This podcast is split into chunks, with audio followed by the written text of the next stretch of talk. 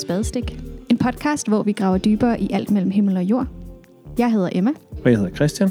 Velkommen til, og god fornøjelse.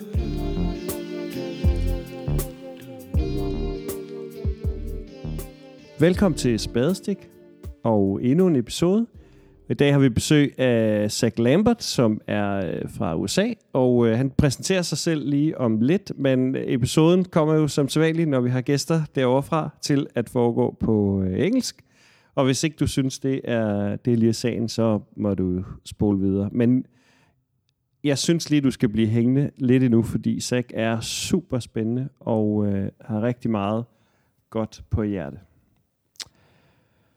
So, welcome to you, Zach. Thank you. I'm so glad to be here. Thanks for inviting me. Yeah. Yeah, thanks for, for joining. Um, could you just like uh, introduce yourself to our Danish listeners? I'm, I'm, yeah, Absolutely. I'm not sure that you're that well known, as I told you. Um, and no, I'm, I'm so glad to be here. Um, my name is Zach Lambert, and I am a, a pastor of a church in Austin, Texas, United States. Um, so Austin is the capital city of Texas, and uh, it's an interesting place because Texas is in the what we call the South, um, which is the much more kind of very Bible Belt conservative place. But then Austin is a little bit more progressive city inside of it. So it's a it's a place where both the state capital and local capital are held, and so there's a lot of constant fighting and bickering and polarization and all that stuff, which I think has come to define our country in general. But it feels very tangible in the city in which I live. And we planted a church um, just about a block from downtown Austin, right in the urban center, uh, about six and a half years ago, February 2016. We launched. Um, I was born and raised here in Austin. Was gone for a while doing uh, undergrad and, and, seminary, and then we moved back. Uh, my wife and I uh, to start the church, and um, along with a, another couple named Matt and Emily Gonzalez, who uh, co-started it with us, co-founded it with us. Matt's still our our worship pastor, and um, I have two sons, a seven year old and a three year old, and uh, they keep me very busy. We were also foster parents for a long time. That's a big part of our story. And uh, yeah, I love what I do. I love to get to uh, meet folks like y'all, talk with you about um, the current issues facing the church and culture and how the way of Jesus intersects with uh, our world. Hmm. Yeah, thank you so much. And and uh, like today we we invited you uh, actually because I, I I saw you on Twitter, and there could be a lot of you could be critical about the internet, but it sometimes it's it's a really beautiful place where you can meet people from Austin, Texas, and then you can have them on your podcast a, a, month later. So it's it's both messy and beautiful. But but the topic today is like. Um, is Bible, church, and homosexuality. Like, yeah. and and uh, could you could you start by maybe sharing a little bit of your story around those those issues? Like, yeah, where do you come from, and and like, where did you go? Yeah, um, yeah, we have a song called Cotton Eye Joe that says, "Where did you come from? Where did you go?" Cotton Eye Joe. So that actually sounds like that. So oh yeah, you can look that up later on. Um, uh, anyway, yeah. I was uh, I was born and raised, like I said, in Austin. I was born in the Southern Baptist Church, um, which is you know gained international attention for the sex abuse scandal that is currently rocking it. Um, uh, it's also it's a denomination that's the largest Protestant denomination in the world, um, and it was founded uh, because Southern Baptist slave owners wanted to continue owning slaves um, while being pastors and missionaries, and uh, other Baptists wanted to were committed to the abolition movement. So that's actually the roots of the Southern Baptist Church and denomination. Um, so that's what I grew up in. I didn't know any of that when I was a kid, um, but grew up in that. Uh, it's it's very kind of what you would consider conservative fundamentalist. Um, so a lot of hellfire and brimstone preaching, a lot of yelling, a lot of uh, God hates you and uh, you better get it together. And if you accept Jesus Christ as your personal Lord and Savior, then God maybe tolerates you a little bit, um, but it's only because of Jesus, and you know you're still pretty awful. And there were definitely certain things that I understood that God really extra hated. Um, and chief on that list, I think, would have been um, gay people and uh, just kind of the entire LGBTQ community. And so that's what I grew up in. Um, tremendous amounts of, of homophobia, slurs, um, from the pulpit, even Um, and that was really all I, I knew. But I'll tell you that I, I didn't really buy into not just that specifically, but kind of the entire um, spiritual home I was raised in. I uh, my, my parents were were honestly pretty good overall, but the spaces that we were in um, were really rough, and I was trying to get out of them as quickly as possible. And so I was getting kicked out of stuff constantly. Uh, by the time I was 13, I'd been kicked out of a Sunday school classes, a private Christian school, a youth group, um, all for different different things. Usually asking too many questions and and doubting everything and trying to go deeper. And um, that we, you know, the churches we were in, that was not something that was accepted or tolerated. Um, it was just a lot of like, trust what we're saying, have more faith, pray more, and you'll get it. And if you don't, then it's your fault. Um, hmm. And so I didn't really actually become a Christian until I was 17. Uh, long story, but through I was kind of spending my whole life kind of partying and playing sports through an overdose. I had kind of a uh, a, a, transformational experience where I began asking some, you know, really big life questions like, why am I here? And is God real and all that stuff? And had this kind of experience where I just fell in love with Jesus and wanted to follow him and fell in love with who he was in the Gospels and how he just was always around uh, tax collectors and prostitutes and um, the the wayward and the lowly. And he was, you know, had this preferential option for the poor and um, it, it, was just really incredible. And I felt like, you know, he wanted to be with me and um, he didn't care that he got in trouble with the religious leaders for wanting to be around people like me. And it, it was really transformative. And I tell you that because then I began to see how radically different the churches that I was a part of were from the person of Jesus that I began to know, and then the way of Jesus that I began to try to follow. And so that began a journey of uh, what is sometimes called like deconstructing and reconstructing faith or um, you know, reforming, all of that kind of stuff, right? And so um, continue to grow, continue. I went to college, became a youth pastor when I was in college, and uh, then ended up graduating, got married, went to seminary. And this whole time, I'm really continuing to examine what I think about things, and I'm asking these questions: Do I believe this because um, I find it in Scripture and I, I, find it to be true because Jesus has showed me it? Um, or do I believe it because somebody told me to believe it a long time ago and it actually doesn't line up with what I think, what I've experienced, or what I understand scripture to teach? And so a big part of that was examining what I had been told about gay people. Um, and uh, that really began in college and then early seminary, um, and eventually moved into uh, as we were getting ready, working at mega churches in the Dallas Fort Worth area, and getting ready to move back to Austin to plant a church. I began to really feel like I had clarity on wanting to plant an all inclusive church, um, which meant that your sex, gender, sexual orientation um, was not going to be a barrier on your full participation in the body. So that is, you know, volunteering, serving, leading, staff, elder, anything like that, or in any of the sacraments, baptism, um, communion, marriage, anything like that. And uh, I don't think it was still fully developed, but that was aspirational. That's what we wanted to do. Still trying to figure out how that would look.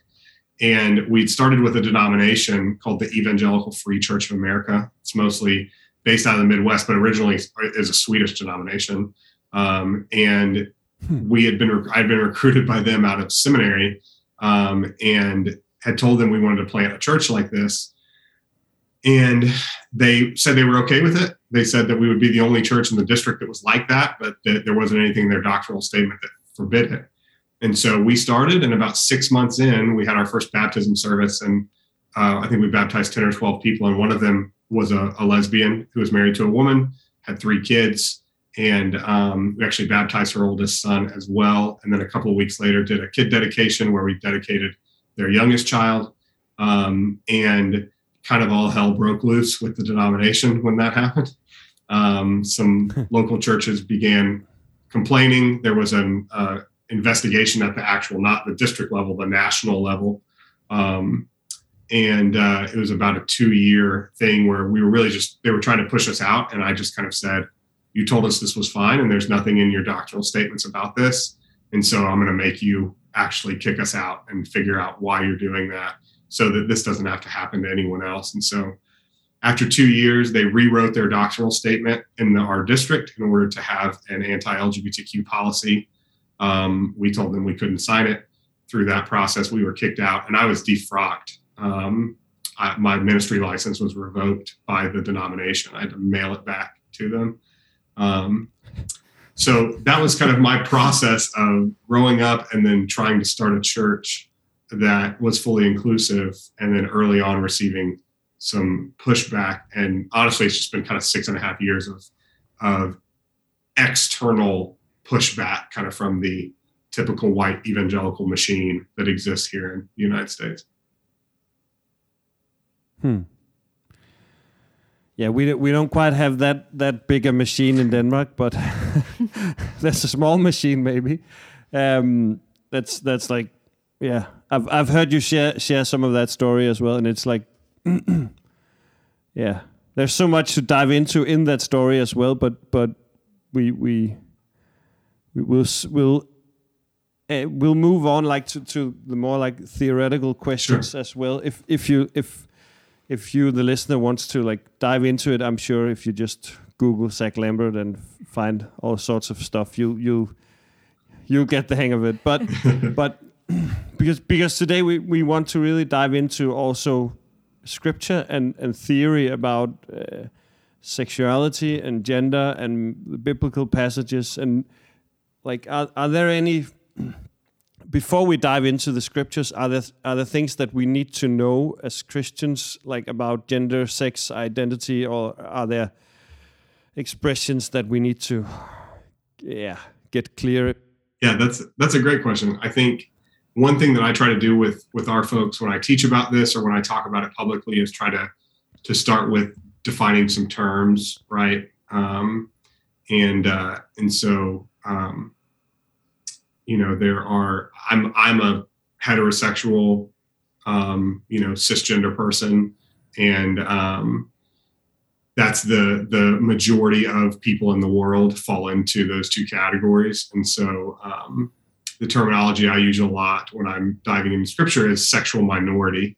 Um, so people who based on sexual orientation gender uh, are not in the kind of hetero cisgender majority um, and so really trying to help people through that lens to say when we holistically look at scripture um, instead of just maybe grabbing one or two verses that seem to, on their face, forbid homosexual behavior. How do we actually look at how sexual minorities are treated um, throughout the biblical narrative, Old Testament and New Testament? Um, so I guess I would just kind of start there and say that's really the lens I'm using. Um, I'm a very anti-proof text kind of a person um, of just grabbing a verse here and there and saying, "Here's how I prop up my ideology and my worldview because of this verse." um, because the truth is you can the bible is big and broad and it's 66 books written by at least 40 authors across you know a couple of thousand years thousands of miles away um, from where we are and uh, at least three different four different languages um, you know it, it's it's a huge big broad collection of books and you can candidly make it say what you want it to say if you grab a verse here and there um, that's why the abolitionists used it, and that's why the pro slavery people used it. Um, in America, half of the written defenses to keep slavery in America were written by pastors in the South quoting scripture. And so just understanding that scripture has been weaponized a long time to hurt people. So it's less about like, how do I interpret one single verse and a little bit more about how do I understand the entire narrative arc of who God is, who humanity is, and specifically to our point, how does God treat uh, sexual minorities throughout the text. So if if we dive into like the the, I'm sure I'm sure like the critical listener would would would say yeah that that's that's all fine but but there are like there are six or seven passages Sure. that we need to we need to touch upon like how how would you interpret like the typical biblical passages that that are usually used to support like what we could call, call non-affirming theology, like that are usually used to support saying uh, same-sex marriage is wrong Yeah. according to the Bible. Yeah, great question. Um, again, with definitions, you know, uh, non-affirming theology is essentially the belief that Scripture forbids homosexual behavior. Affirming theology is the belief that Scripture does not forbid homosexual behavior. Um, I think those are good terms uh, and helpful terms. Sometimes Uh, the former non-affirming is called a traditional sexual ethic or a biblical sexual ethic, and I'm not a fan of those terms. I think they're uh, a little loaded and actually not descriptive of what either tradition or the Bible has holistically said. Um, and I kind of push back on on biblical as an adjective anyway in general uh, because yeah, again, we do that as well. yeah, I, I love that. Um, so yeah, I think the the foundational belief in affirming theology, right, is that the quote homosexuality that is forbidden in scripture is not the same thing as loving and equitable same-sex relationships that we see today um, that is the foundational argument for affirming theology so when uh, specifically the the well I'll, I'll, do these in order so the, the three old testament texts um, you essentially have one that's about sodom and gomorrah it's really about um, essentially uh, sexual assault or rape of, of, angels or attempted rape of angels. Um, and it's pretty clearly enumerated later in scripture that the sin of Sodom um, was not caring for the poor and not providing hospitable environment, all that. It was not about specifically like same-sex relationships or same-sex behavior. The other two um, are found within uh, the Old Covenant law, um, next to other things that we don't abide by as kind of Protestant modern Christians today, like you know, long sideburns and mixing our fabrics and eating shellfish, you know, stuff like that. Um, so those I think are, are, unhelpful in the overall discussion. So I really focus on the three in the New Testament. Um, and so I would say what Paul is talking about um, in those three verses, I would say is about power and abuse and unrestrained lust. Because in the, in the patriarchal culture of the first century, men had all the power, right? They could have sex with their wives, male and female prostitutes, even male and female slaves without ramification. Um, we know from first and second century historians, non biblical ones, uh, Josephus, Gaius, people like that, who wrote about these things that women were essentially property of men, either their father or when they were given to a husband, a husband. So they most of the time could not give testimony in court. They could not own property for the most part they could not initiate divorce. There was a number of different things that, for the vast majority of women, couldn't do in this time and place. And so, um, knowing that, what's being forbidden then, in my opinion, is not monogamous covenantal same-sex relationships. It is this unrestrained power and lust and domination that was done by patriarchal men uh, to, uh, you know, male and female slaves, male and female prostitutes, and even you have like you know pagan temples that existed in this time right? The temple of aphrodite in the city of corinth where paul has one of the most famous clobber verses uh, 1 corinthians 6 9 I, I, believe it is right? Um, and they were famous for using sex as a form of worship um, and specifically kept adult and child sex slaves in these temples um, where the person would come in and pay to have sex with um, adults and children of either the same or opposite sex in order to worship Aphrodite. Um, so, yeah, anyway, I would say holistically, those three texts, affirming theology is claiming that that's what scripture is condemning, right? And the monogamous same sex mm-hmm. covenantal relationships we see today um, did not exist in the biblical world. Um, and it's my opinion that's historically accurate. And, and for the most part, even non affirming theologians would say that that's accurate. They would just say, well, that doesn't mean that it's okay today.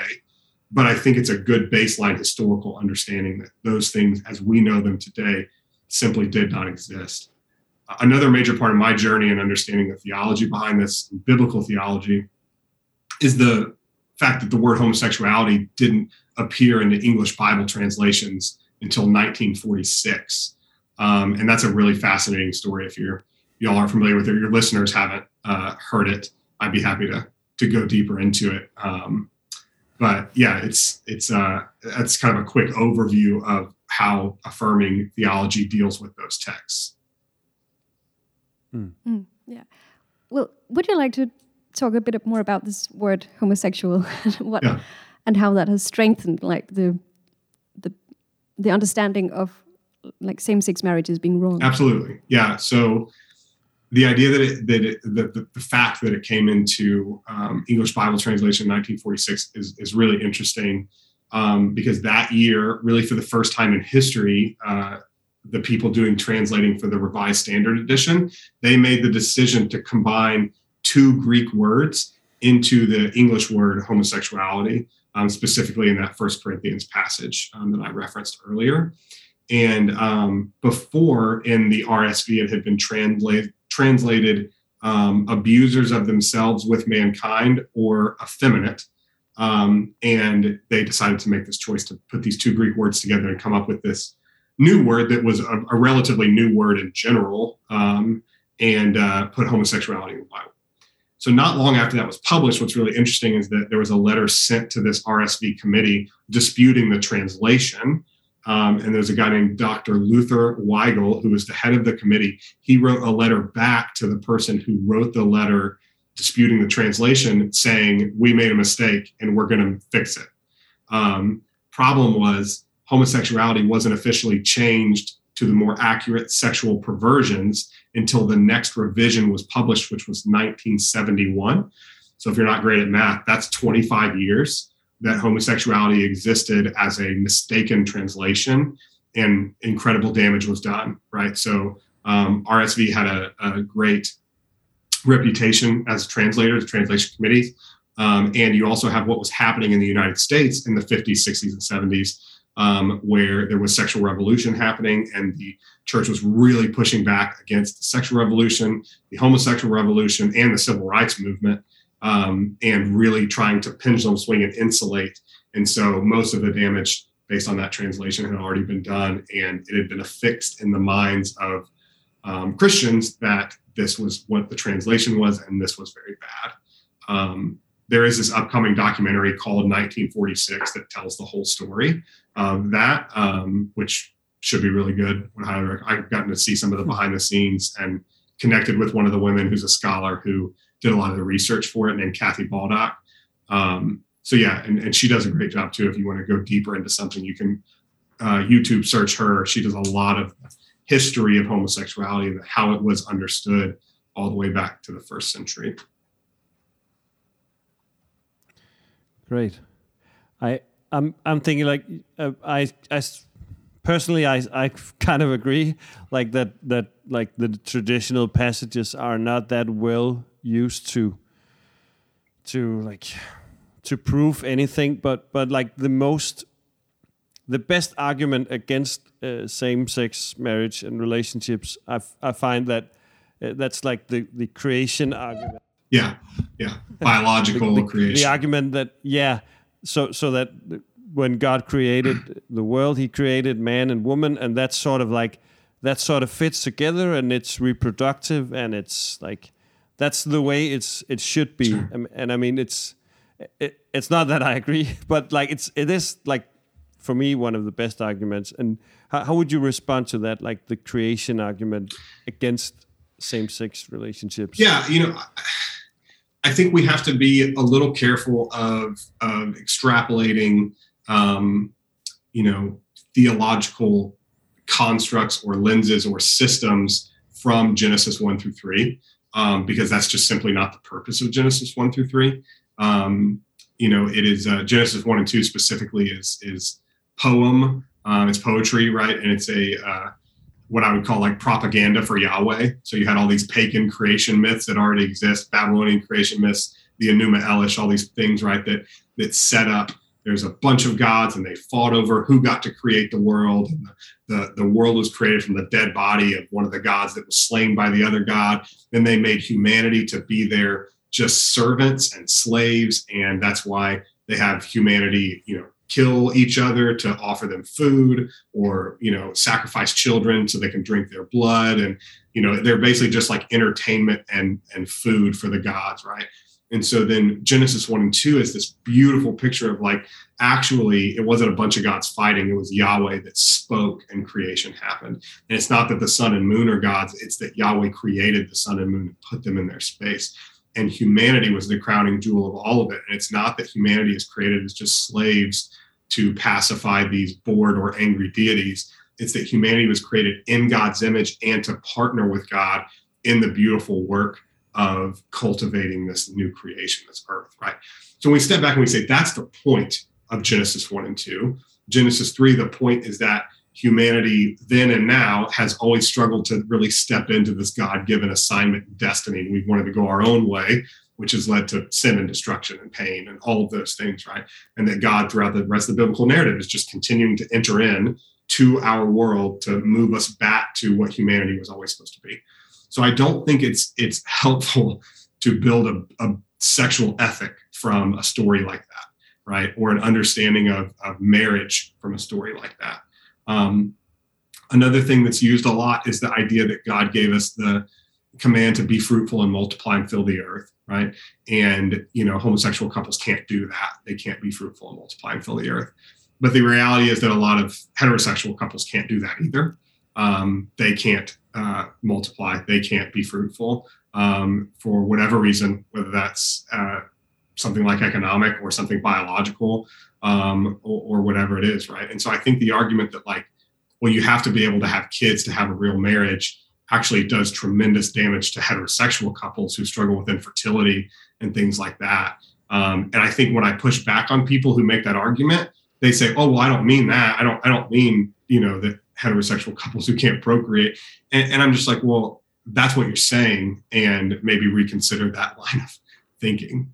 And so, because there's not a an example of a same-sex relationship in Scripture, like marriage, so to speak, um, I would also say there aren't really many relations, many uh, examples of heterosexual marriage that we would hold up as here's God's design for it. Right, the vast majority of marriages in the Bible are polygamous, um, and they're not condemned for being polygamous. You have Solomon with hundreds of wives, David with at least eight that we know of.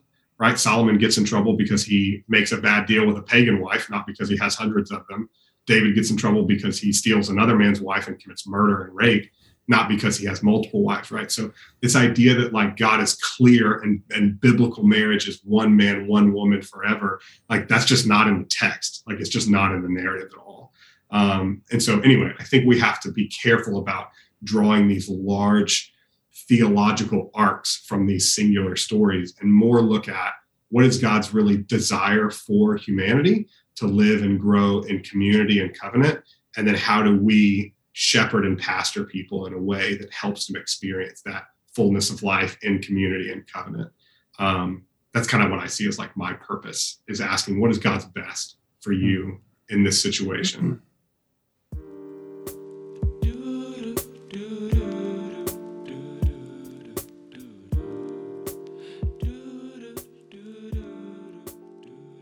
it's very interesting, and um, I wondered if you could maybe talk a little bit more about um, what does it mean for a church to be all inclusive, yeah. and what does it mean in some, yeah, what are the difference from people that you would from churches that you wouldn't call all inclusive? Totally. What are the differences, and yeah, just so Sundays and every day of the week? It's a great question.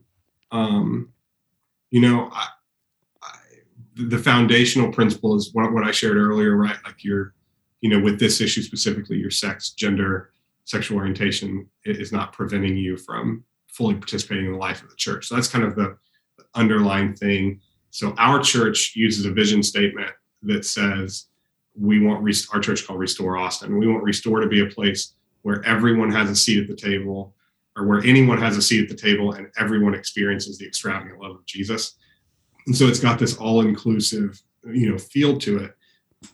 Um, one of the things i'd love to just share quickly is um, the struggle with this like the difficulty with it. There's obviously the external things of i shared the story of getting kicked out of stuff or people getting mad or whatever and that's hard. But there are some internal struggles with it and and a lot of times i like to refer to it and this is not my language but the it's it's called the paradox of tolerance and it's the idea of hmm. if I'm tolerant to all people, uh, then I become tolerant of intolerance. So um, one thing that we get a lot is people who are like, "Well, I hate gays," and this is not, it's not like internally; it's like online, right? Like I hate gay people, and they're going to hell, and because I that's my view, now I can't have a seat at the table, and so you're really hypocrites. Um, and so that's you know the, that's the paradox of tolerance um, because when you become tolerant of intolerance, then you actually are not creating safe spaces or tolerant spaces anymore.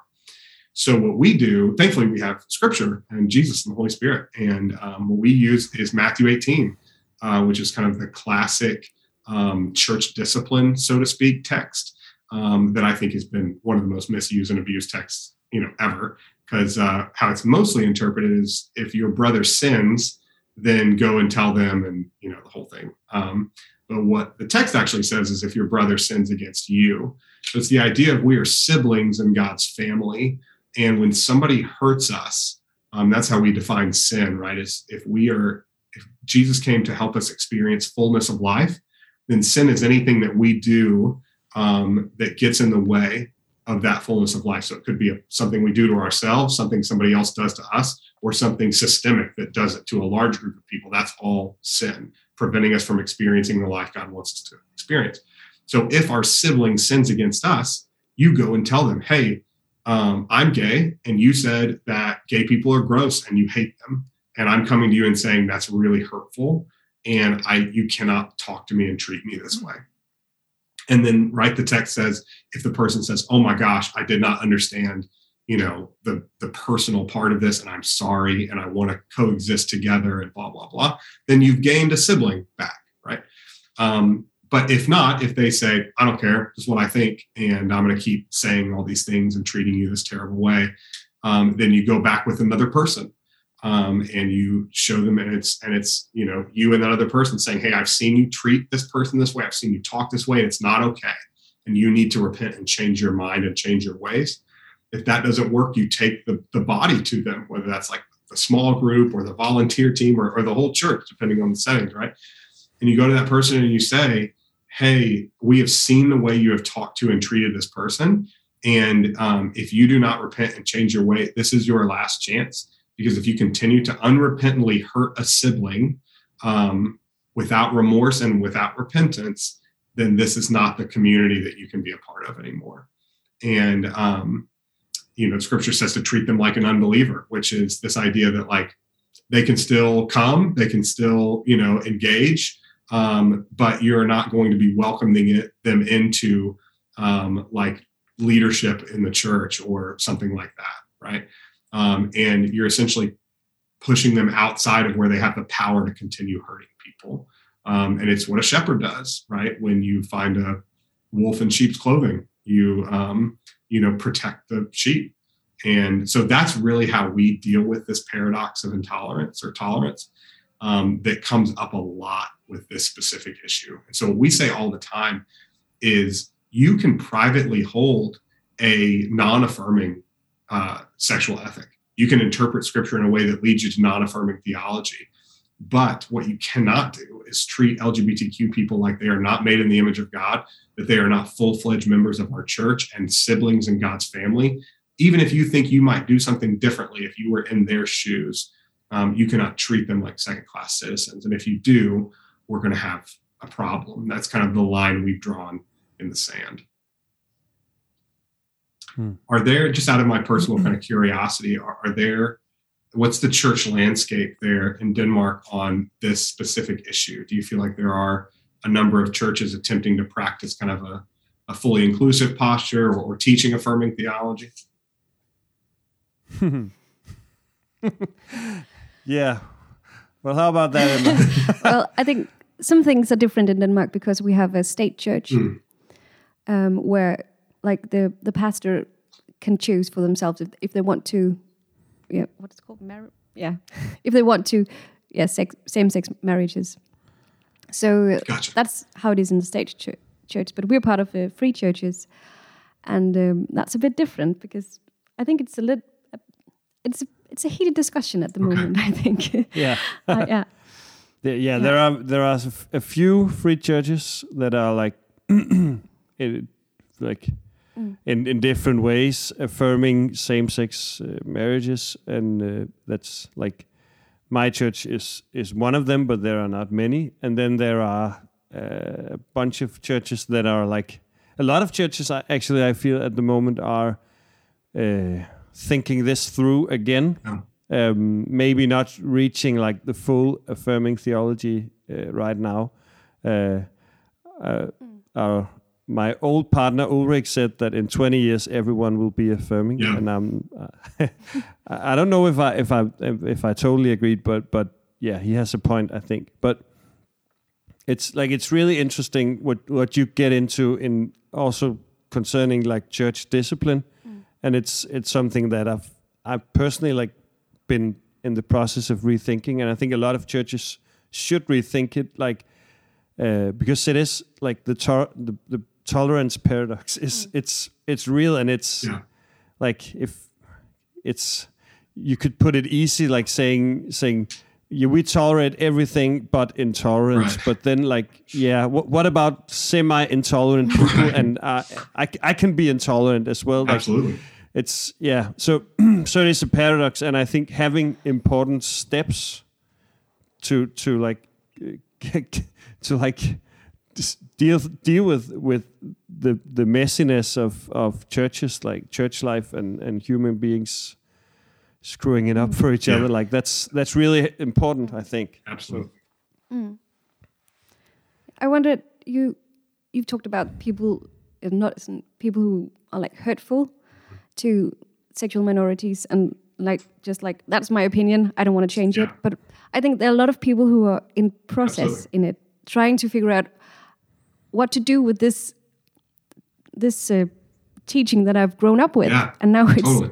in some ways outdated and yeah. it's and it's controversial and some people don't like me for yeah. having those opinions. What what do you do about that?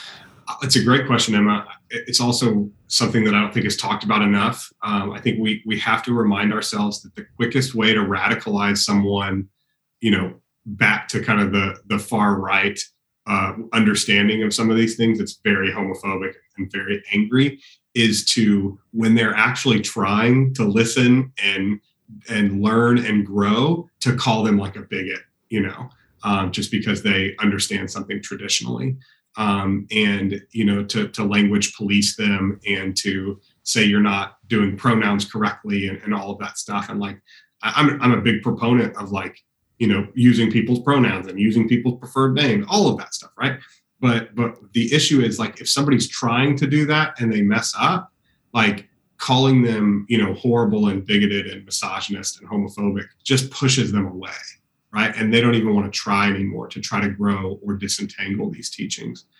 So what, what i try to really frame it as for our people is the idea of like what is at its base what is homophobia um, and it's this idea of this this aversion to like this this kind of being grossed out by gay people. But it's more than that. It's also advocating for um, discrimination against sexual minorities. And um, most of us we start with we have to start with the baseline understanding that people should not be discriminated against right? That that isms and phobias and stuff are inherently sinful um, because everybody bears an equal piece of God's image. Um, the, I think the fullness of God's image is present in each and every person.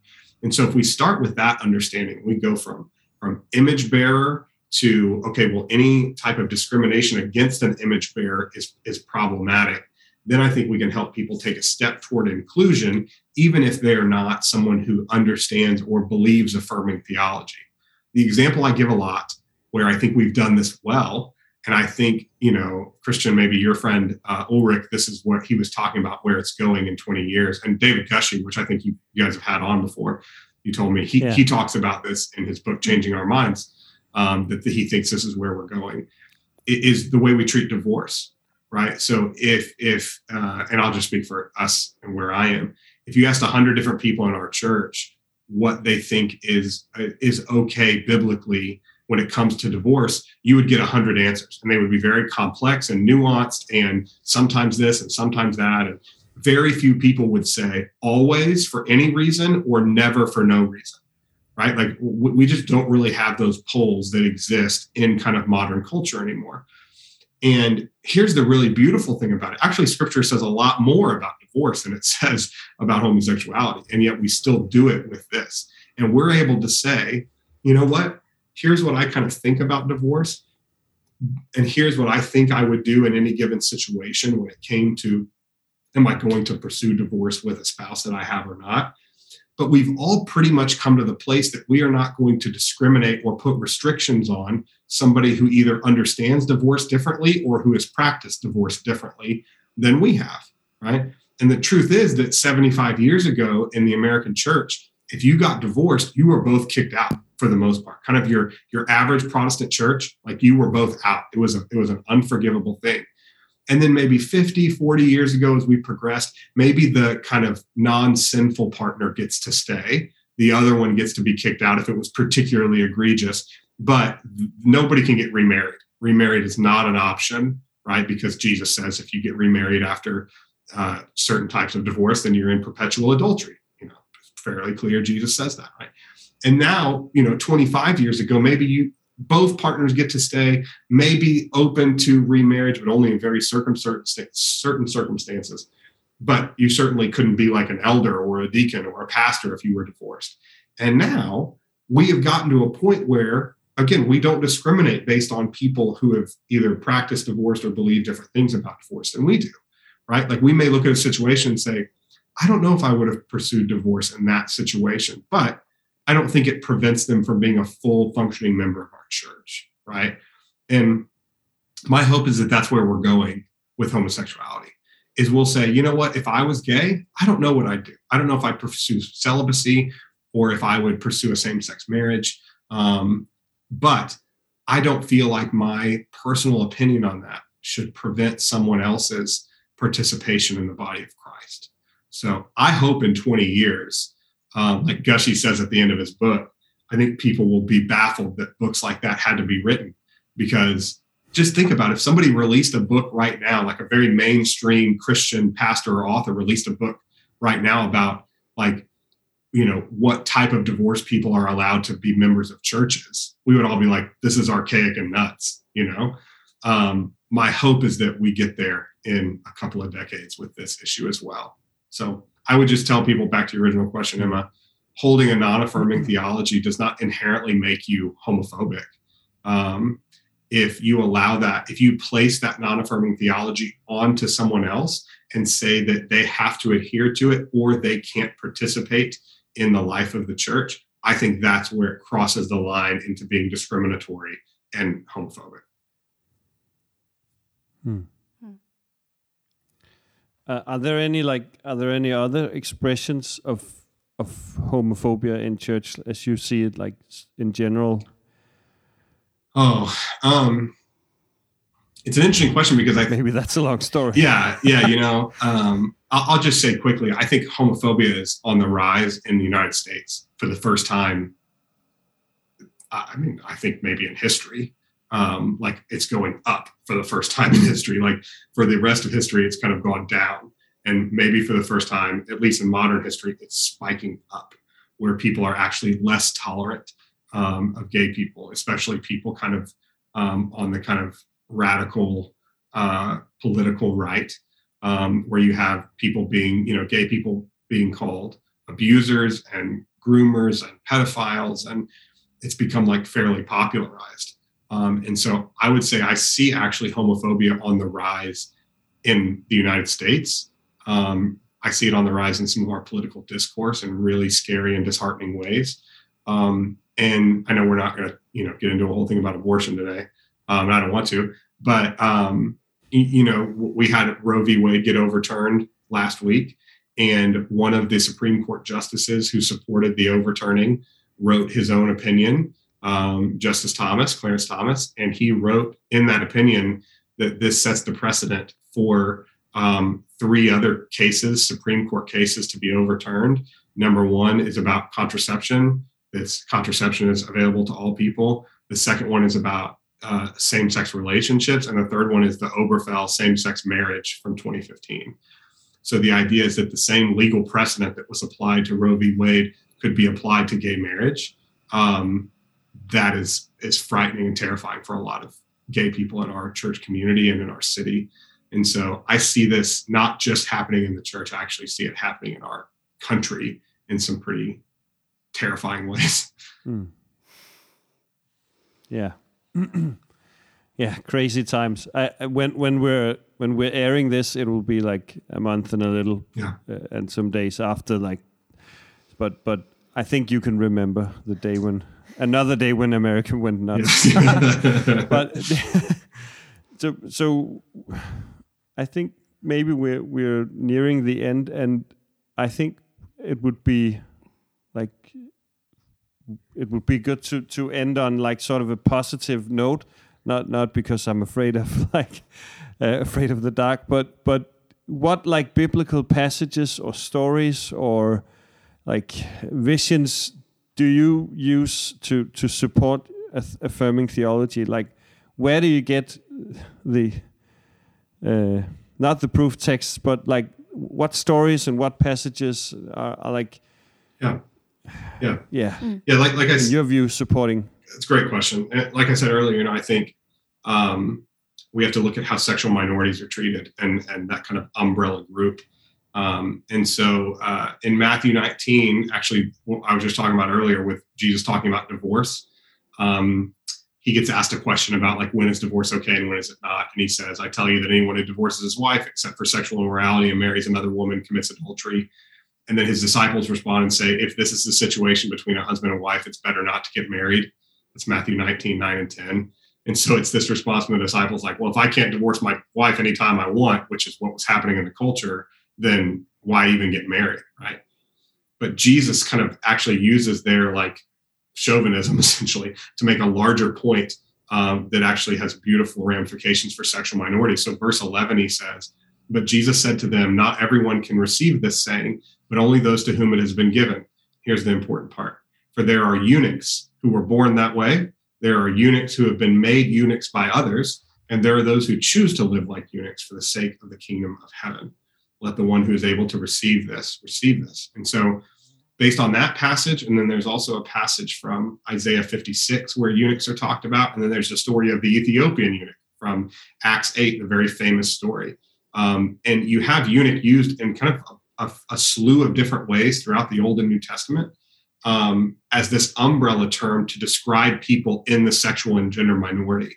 So people that did not, because the truth is, you know, eunuchs sometimes refer to people who've been castrated either voluntarily or against their will, and that happened for a variety of reasons. You know, sometimes because of a job, sometimes as punishment because a little boy or girl didn't exhibit enough of masculine or feminine characteristics. Sometimes voluntarily because of um, you know a disconnect a person felt with their sexual orientation or gender um, sometimes in scripture eunuch actually more broadly refers to like intersex people people born with both uh, biological uh, sexual parts um, and then still other times eunuch refers like jesus here to people who choose to remain celibate for a variety of reasons he says for the kingdom of god and so it's really incredible because jesus is acknowledging here that there are people in the sexual minority like he, he's just like he sees you and so what I always tell our people is like, if you're in the sexual minority, I want you to know Jesus sees you. He talked about you. Um, and like, that's a really beautiful and incredible thing. And then back to Isaiah 56, it says, For this is what the Lord says to the eunuchs who keep my Sabbath, who choose what pleases me and hold fast to my covenant. To them I will give within my house and its walls a memorial and a name better than sons and daughters. I will give them an everlasting name that will endure forever. These I will bring to my holy mountain and give them joy in my house of prayer. Their burnt offerings and sacrifices will be accepted on my altar, for my house will be called a house of prayer for all nations. And it's this incredible, like God through the prophet Isaiah speaking to sexual and gender minorities and saying, You have a place in my family, and I will give you a name better than sons and daughters. I have a place for you on my holy mountain because my family, my house is a house for all nations, which was meant all people, right?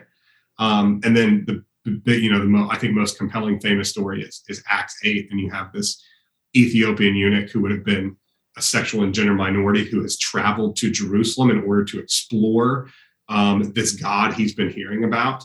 Um, and he would attempt to go to the temple um, and they would not have let him in because there were specific Levitical laws that prevented eunuchs. Um, he would have had some racial issues too because he was from Ethiopia, um, from being a part of actually entering the temple and exploring God and all of this stuff, right? And he's on his way back then to Ethiopia, and God specifically sends a leader in the first church, Philip, to go and meet him, to explain to him what the gospel is, and then to baptize him um, this radical inclusion of sexual and gender minorities in the family of God. And, and Acts 8 is so clear, like this is God's idea. It's almost like Philip gets teleported, like to the road, meets him, baptizes him, and then God like teleports him back. Like that's basically what it feels like when you just read the text.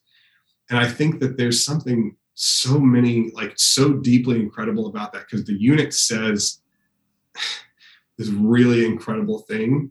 Um, Philip goes up to him and he says, Do you understand what you're reading? Because he's actually reading the prophet Isaiah. And the Ethiopian eunuch says, How can I unless someone explains it to me? And it's this beautiful picture of how we've often, well, beautiful and terrible picture of how we've often treated sexual minorities in the church. And they're, they're like, I want this, but no one will explain it to me. All they keep telling me is that I'm an abomination or I'm terrible or whatever. And I think God, through this story in the first church, radically dispels that notion that there is somehow something preventative about sexual minorities that keeps them from being a part of his family. In fact, he goes and radically includes them. Um, it's it's just amazing. And then Philip baptizes him, which again would have broken purity laws. Like he shouldn't have touched him for a variety of reasons. And he not only touches him, but you know, hugs him, puts him underwater in the act of baptism. So um, yeah, I just think that that story so compelling when we look at what God thinks about including the full inclusion of sexual minorities in his family and in the kingdom. Hmm. That's that's a great great way to end the episode. and and mm. actually it goes back to where we started in in a way because you you started talking about like the God who who looked after the oppressed and the and the poor and and and to me it's always also been a question of like if if I think often God God would wouldn't like to choose sides, but if he has to, or yeah. if he she they they have to, probably leaning on the minority, absolutely. On the oppressed, yeah. on on the ones that are left out. Like Jesus repeatedly, like yeah. like pisses off the absolutely. the religious leaders and and like befriends yeah. All the people that yeah, yeah. I, so it's it's it's also in the broader biblical narrative. Exactly. Yeah. I have a friend uh, named carlos rodriguez who's in puerto rico and he always says every time we draw a line to exclude people god goes to the other side of that hmm. line stands with the excluded people and invites us to join him there um, and i think that's really informed a lot of my understanding not that quote but the biblical truth behind it informed a lot of my mm-hmm. understanding, Christian, like you're saying, of uh, when we seek to divide people or exclude people or oppress people, God is actually on the side of the excluded and the oppressed. Um, not only because that's best for them, but because that's also best for the people who are doing the oppressing. Because excluding people and oppressing people, it only hurts everyone, right? It also it hurts not just the oppressed, but the oppressor too, not just the excluded, but the excluder too and God desires to transcend that and bring people together um, in justice and wholeness. And I think that's what the body of Christ is always supposed to be like. Beautiful. Yeah. you want to say anything, Emma, to wrap us up? No, well, no, I think it's a, it's a good place to to end this episode. Yeah. But thank you so much for for joining us here. It's been very very nice to hear what you've said. Uh, well, thank you so much for having me. Yeah. I've got tremendous respect for y'all, Christian and Emma, and and the work you're doing, the yeah. podcast, and all that stuff. So know that you've got somebody rooting for you from Austin, Texas, and uh, yeah. it goes yeah. goes both ways, yeah. and uh, and and to our listeners, I would just encourage you if you want to dive deep to, deeper into some of the stuff we've like uh, we've been uh, we've been covering. Like look Zach up on on on Twitter or Instagram or maybe find Restore Austin in in your podcast app. They have some great sermons. But if you go to my church, don't listen to their sermons because I i will maybe steal a point or two. but but uh, thank you so much, Zach, for for joining us and uh, bless you with your work in in uh, Texas. And uh, yeah, to our listeners, thank you for listening. And uh, as always keep it coming with with the critique. Maybe not not as much on this episode. we'll see about that. Vi høres ved.